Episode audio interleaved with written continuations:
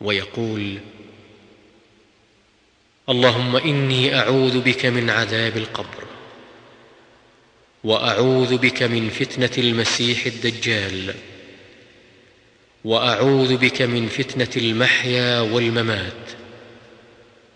اللهم إني أعوذ بك من المأثم والمغرم.